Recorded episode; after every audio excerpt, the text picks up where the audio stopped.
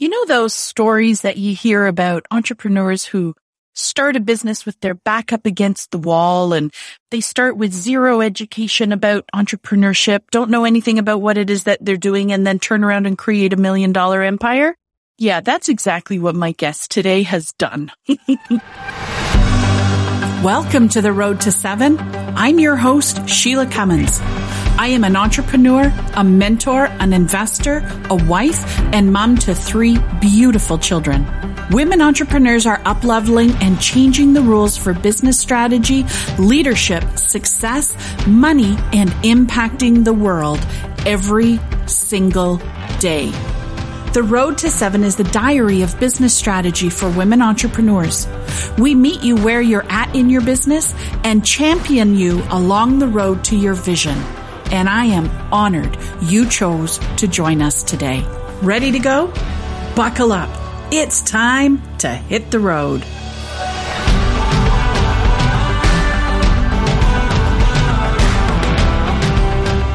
My name is Sheila Cummins, and I am your host today of The Road to Seven with Sheila Cummins. And today I am interviewing Abby Ashley. Abby is the founder of The Virtual Savvy. She helps aspiring virtual assistants launch and grow their own at-home business from scratch. Abby started her own virtual assistant business in twenty fifteen and was able to double the salary from her full-time corporate job, working only twenty hours a week in just thirty days. She's since gone on to grow a multi-seven-figure business and retire her husband, all from her at-home business. It's now her passion to help others start their own V A business so they can taste the freedom and flexibility of entrepreneurship as well.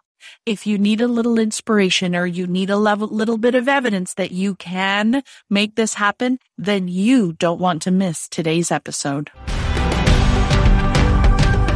Abby, thank you for joining us today. And I just, for the listeners, this is actually Abby's second time on The Road to Seven, because I managed to do something with the recording from our first audio, and I don't know where it went. It just disappeared into the ethernet. So thank you for being such a good sport and coming back for a second try at this interview. Of course, no problem at all. It was so fun to talk the first time. I'm glad we get to do it again. Well, it was, and we had such a great conversation. That's why it's like there was no way I was not going to be getting this interview out there. So Abby, just tell us, you have not always been running a multi-seven-figure business that helps other V As become V As and run agencies. So tell us how the heck you got this business. It's definitely been a journey. I love the title, The Road to Seven, yeah. Because, I mean, there are bumps and challenges and highlights and lowlights all throughout that process. But, you know, my journey started as a virtual assistant. I was looking for a way to make money working from home. I was pregnant with my second child, and a friend actually suggested virtual assistants, and I had never even heard of virtual assistants. I didn't know what it was. But that night, I, of course, scoured the internet, as some of us probably have done with different business ventures. And I learned what a virtual assistant was. And, and the more I read, the more I thought, I think I could do this. And I am a quick start naturally. So I started calling myself a virtual assistant the next day and got some business cards, went to some local networking meetings. And I was living in the Washington, D C area at that time. This is back in twenty fifteen. Once I told people about what I was doing, small business owners, they wanted help. help with their small business. And so I was able to sell out my services fairly quickly. Now for me, you know, with one child at home and another one on the way, that was about twenty hours a week was completely sold out for me. But then the clients kept coming. And once I had a good client base, they started telling other people about me. And so I was getting these referrals and nowhere for them to go. So I thought, you know, well, why don't I get some of my friends, some other stay-at-home moms that I knew, to kind of help me with this? And so I would, you know, I had a friend that I knew who could do graphics really well. So she would help me with some of the social media management. My sister knew how to write. I got a couple of different people in to help me with the business. And so I basically was living in this basement apartment in the Washington, D C area with one little window, running a little agency. And so that's basically how my journey started. And then I went on to develop an online course. We can, that is what my business is now, is teaching other people how to start virtual assistant businesses. But that came after some time of, of running the agency successfully. I love it.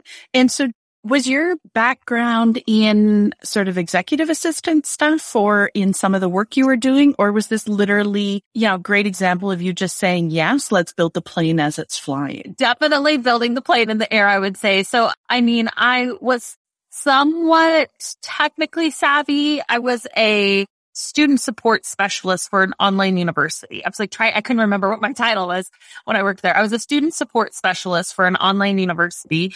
And so I was familiar with working remotely, familiar with working online, but a lot of the tasks, social media, things like that, I just kind of learned as I went along. I Googled, I YouTubed, and I figured out, I, I invested in online courses myself to teach me different things as I went along. And a lot of it was just a client would say, hey, do you know how to do X, Y, Z? And my magic response was just, hey, I'm not familiar with that, but I'm a fast learner and I would love to put my hands to it and see what we can do. And so just by working with clients, I was actually able to learn new software and learn new tools as I went along. So no, I wouldn't say that I had a lot of experience doing what I was doing, but a lot of it was I, I would be inputting data into Excel spreadsheets, or I I would be answering customer service emails and things like that. I, I felt pretty comfortable doing. It was just kind of learning the software to do it with that maybe I needed to improve on. So just kept, kept moving forward.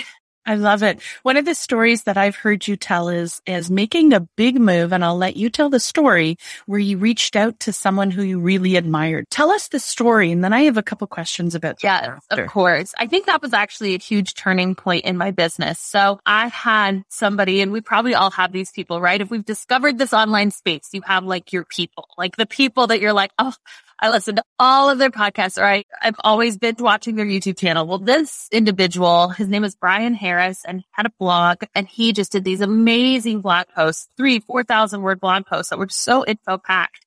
And I was just amazed at his business and that knowledge. And so I thought, I want to work for this guy. Like, I want him to be my client.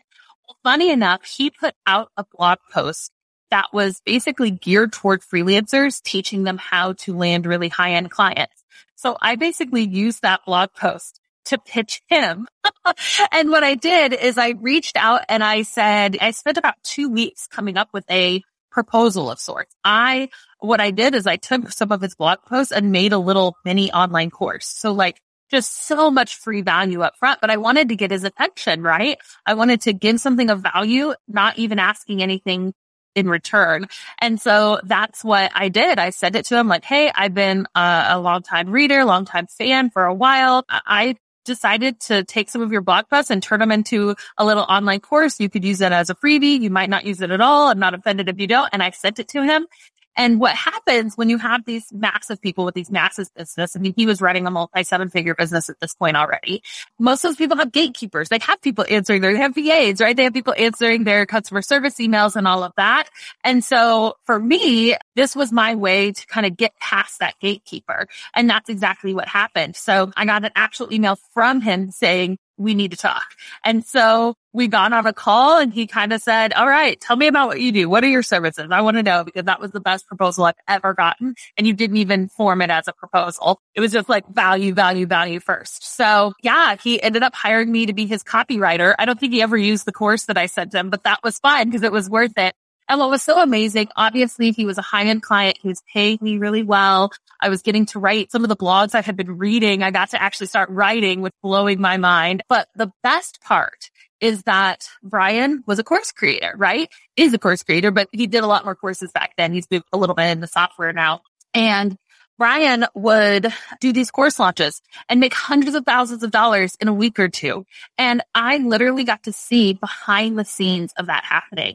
And I got to see what it's like to launch an online course and what a lot, a live launch looks like. And he also taught list building. So I was able to access a bunch of things on list building, and, and just so much of what I learned was from this client. I was getting paid, right, to work for him, but I was learning so much at the same time. And so that was really a huge turning point for my business, because I saw, man, look what can happen with online courses. It was really my first introduction to a behind the scenes look of online courses. And that's where I said, this is what I want to do. I don't know how, I don't know when, but this is what I'm going to do eventually.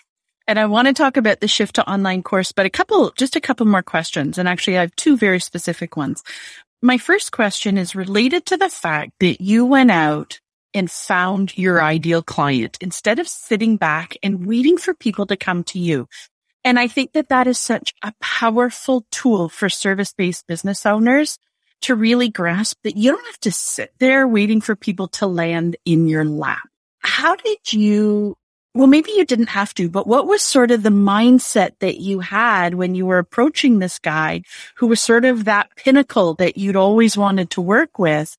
How did you get yourself ready to make that big, bold move?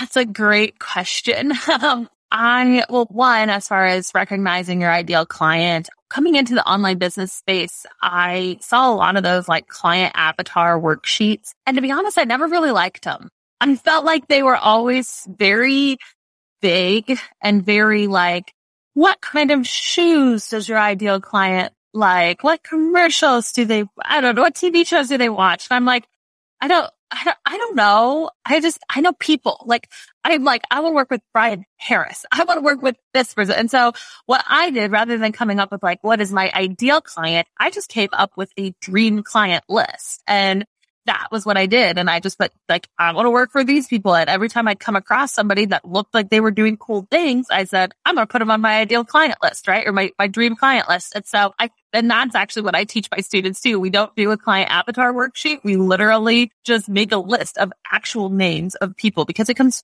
it gets real then, right? And if you're doing cold outreach, now there's tons of strategies to get clients other than cold outreach. And, and I didn't start with cold outreach, right? I was going to those networking meetings. I was networking some in Facebook groups, things like that. But once I felt good about my services and confident about the work I could do, it was probably about nine months in that I, that I reached out to Brian, and it was using his own methodology. And of course I was scared. It was nerve wracking. And, but I just kind of thought, what's the worst that can happen? He can not answer, or he could be like, this was lame, which I didn't think he was going to do. And so I'm, I'm kind of, I don't know, I'm kind of a go set ready kind of person. Like, let's just, let's do this thing and see what happens. So having fear hold me back wasn't really an option at that point. It was just, let's just do this because worst case scenario really isn't that bad. So what do I have to lose? And I'd love for you to talk a little bit about how you priced that proposal.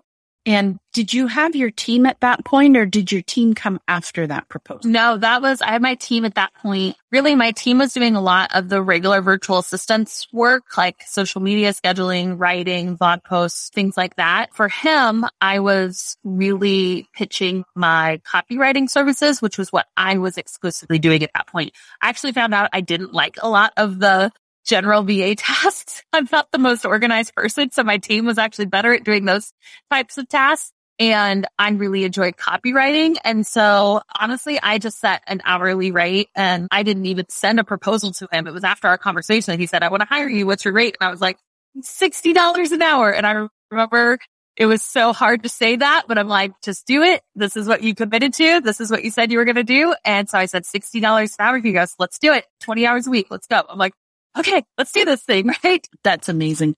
One of the things that I've noticed when agency owners are pricing, they don't always price it, keeping in mind that they have a team that they have to pay to be able to deliver the service. When you pitched that sixty an hour, was there a breakdown that you had in your mind in terms of how much you were doing or your team was doing? How did you come up with that number? That's a great question. So, and I'll be very honest, what I did at that point is a little different than what I teach people to do now. Because like I said, I mean, I was just figuring it out as I went along. I had no guide or example of what should have been done. And so I made some mistakes along the way too, right? So at that point, what I was doing is my general V A services were about thirty-five, forty dollars an hour. And I was completely outsourcing those at about twelve to fifteen dollars an hour.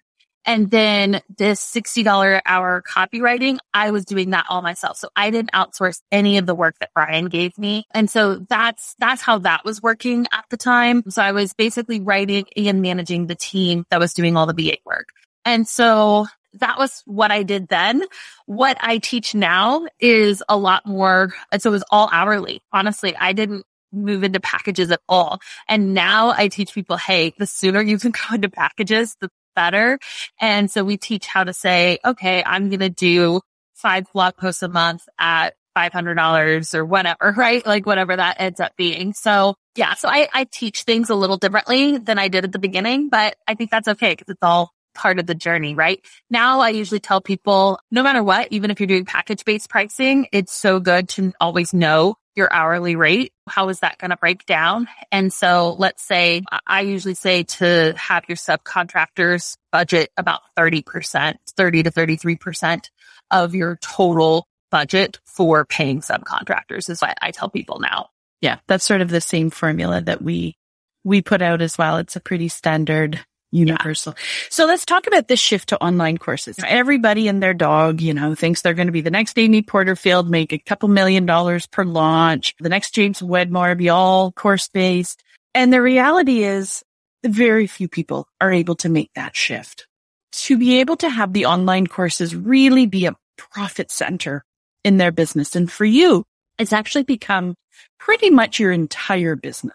Tell us how you made that shift. How did you get over that hump of, I have a course, I have my sales page, nobody's buying, to having it be a seven-figure revenue engine for you? Honestly, for me, and this is what I tell anyone who wants to do an online course, and I'll be really honest, most people don't listen to me when I tell them this. They don't follow this advice. So I'm going to tell it to you. And if, if anybody listening wants to follow it, it works, but it's harder. Okay, so essentially, didn't create an online course first. I didn't create a course and then try to figure out how to sell it. And that's what I feel like most of us do, is that we're like, oh, I have this amazing idea for a course. We spend so much time and energy creating this course. And we're like, now I have to find people to buy it. Well, no one's told you they even want it, right? So you're really trying to seek after people to buy something that you're not even sure if they want. And so what I focused on, you know, I had my services. I was making great money. I didn't need the income from an online course at the time. And so what I did in my extra time, I spent that list building. And so I was already blogging. So I started blogging for myself too, right? Using some of the same strategies I was using for Brian. Let me just use these for myself. I had a freebie. I started using Pinterest. Organic Pinterest is how I started building traffic to my blog at that time.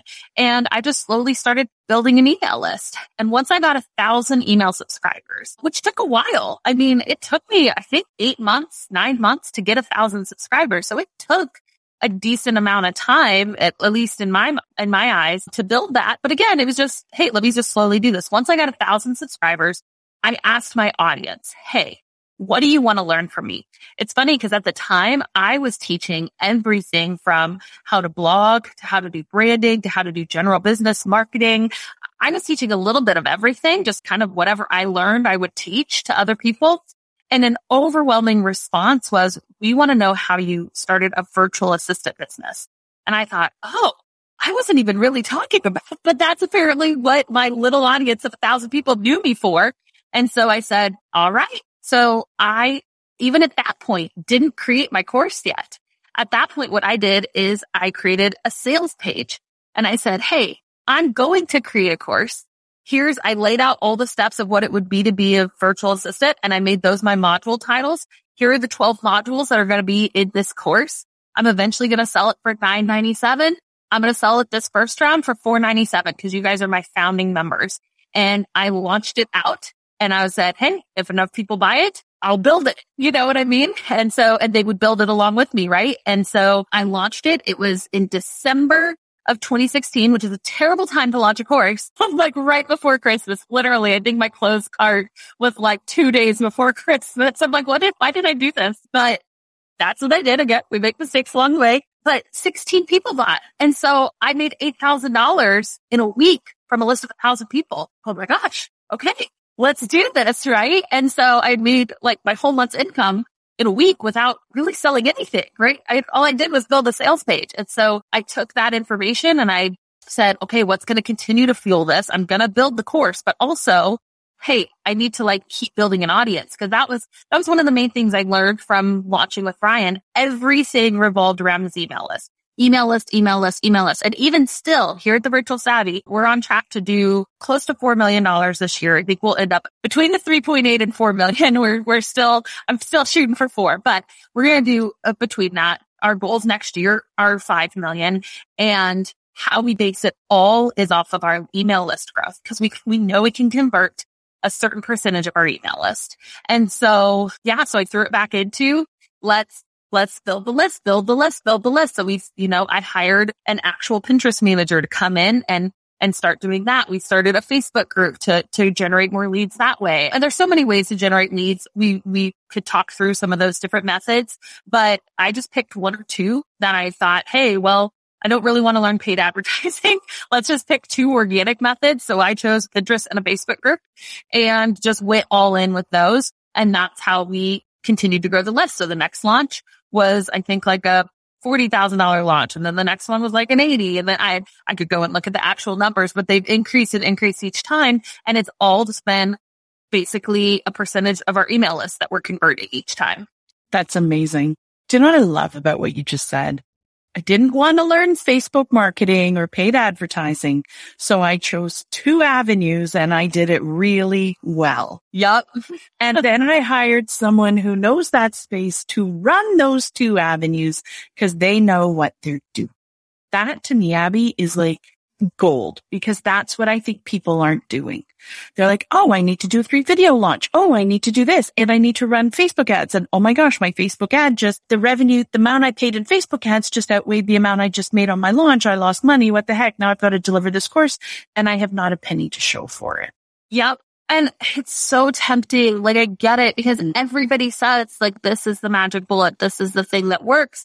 And the reality is any of those things can work with enough focus and dedication to them. So I'm all about like, pick a platform, yep. like just like pick one, maybe two. Really, I picked two only because I hired the Pinterest manager right away. So I literally, like, to this day, I don't really know how to do Pinterest. Yeah.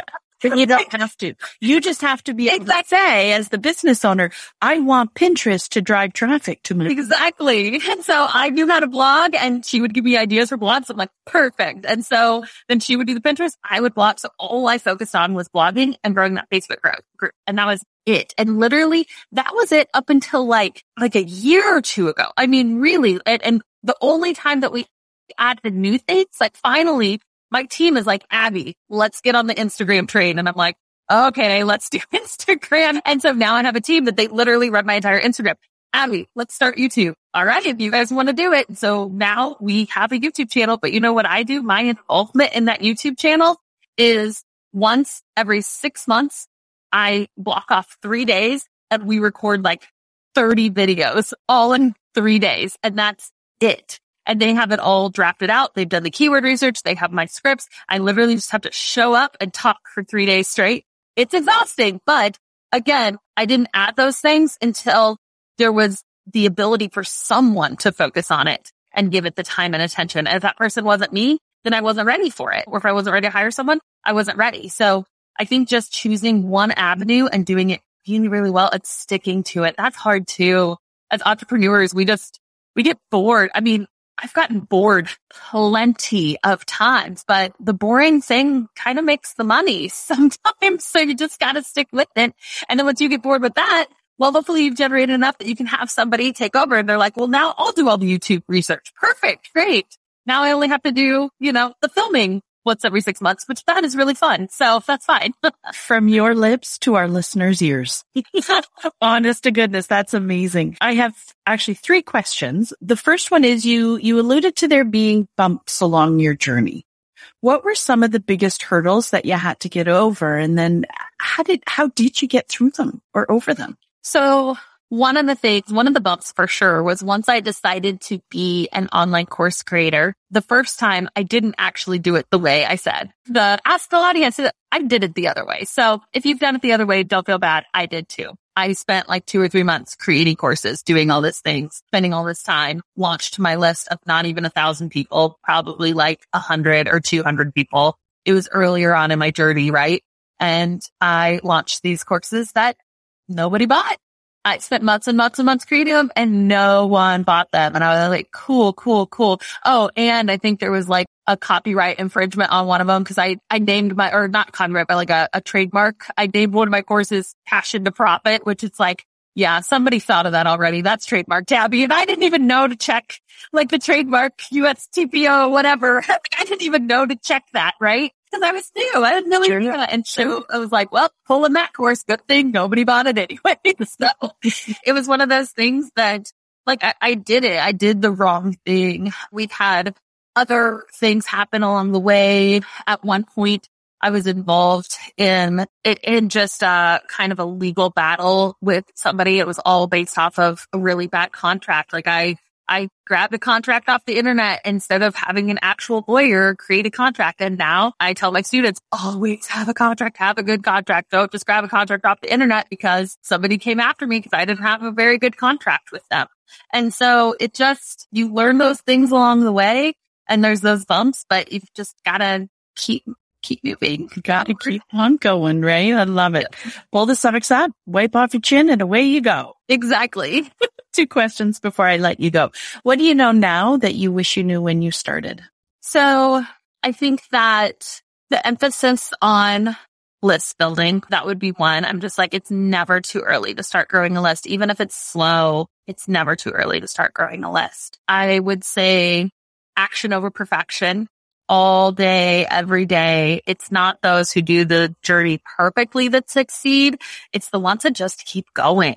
Like literally just keep going. And that doesn't mean that if you're doing something and it's not working, that you keep doing the same thing over and over, but you pivot and you keep moving forward. I see so many business owners that they, something doesn't work the first time. And so they throw in the towel and they start a whole new business and they start from scratch all over again, right? Like, I'm making like a soup and it doesn't taste right. I'm like, oh, this just, this isn't working, right? Do I just throw out the whole thing? No, I add new spices. I try something different and I don't throw out the whole soup.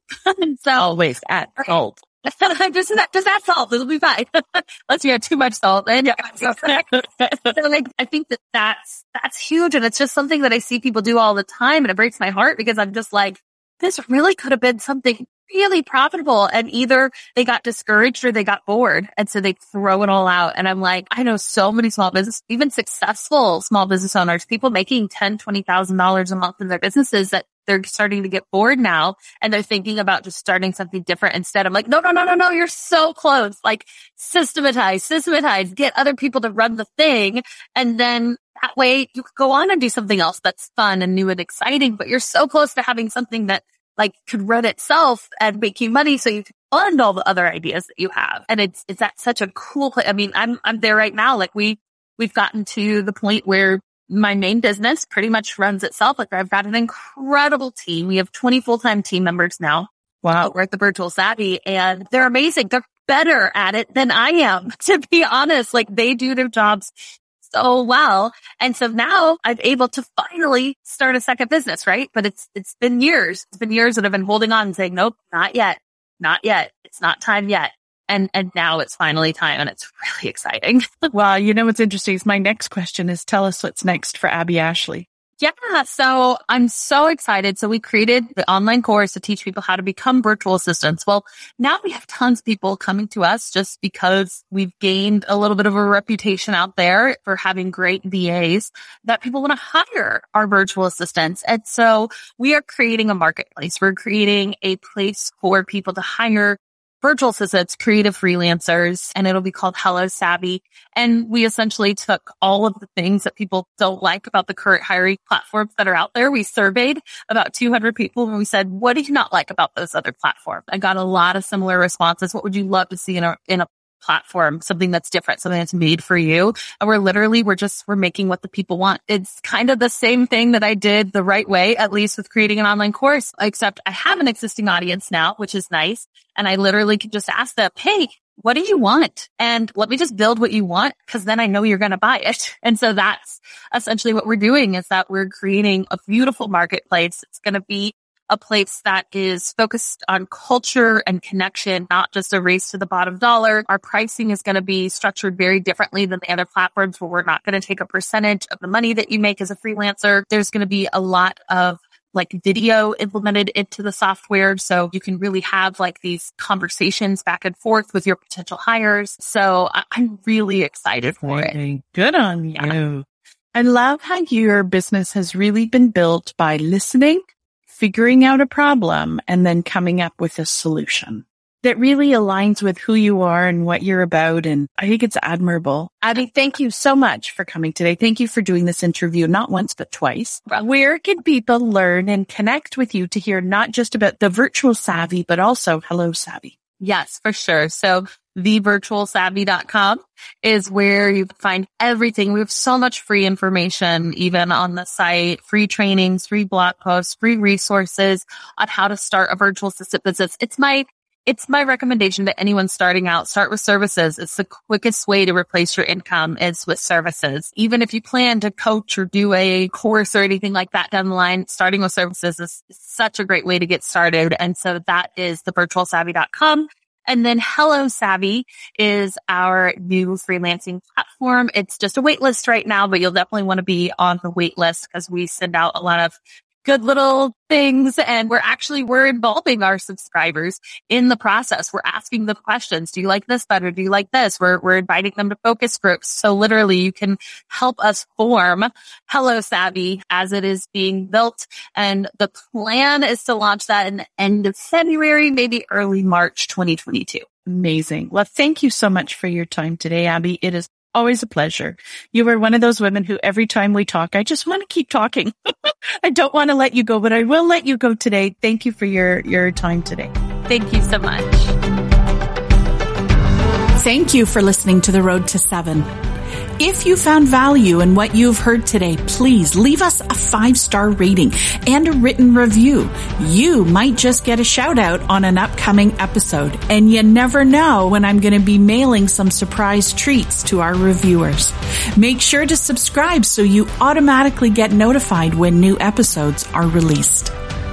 Are you looking for a way to connect with other entrepreneurs that are facing the same challenges as you? I'd love to connect with you in the Road to Seven Facebook group, on Instagram and LinkedIn. Just head to sheila cummins dot com. You will find all the links that you need right there. Together, we'll explore more ways to support your shift into action so that you can grow your business to finally match your vision. I love aligning your vision of success with strategic and intentional actions, because that is how we will grow your business to match your vision. I focus on women, all women, because women hold the keys and the power to creating a powerful and positive world through their impact. We'll see you on the next episode.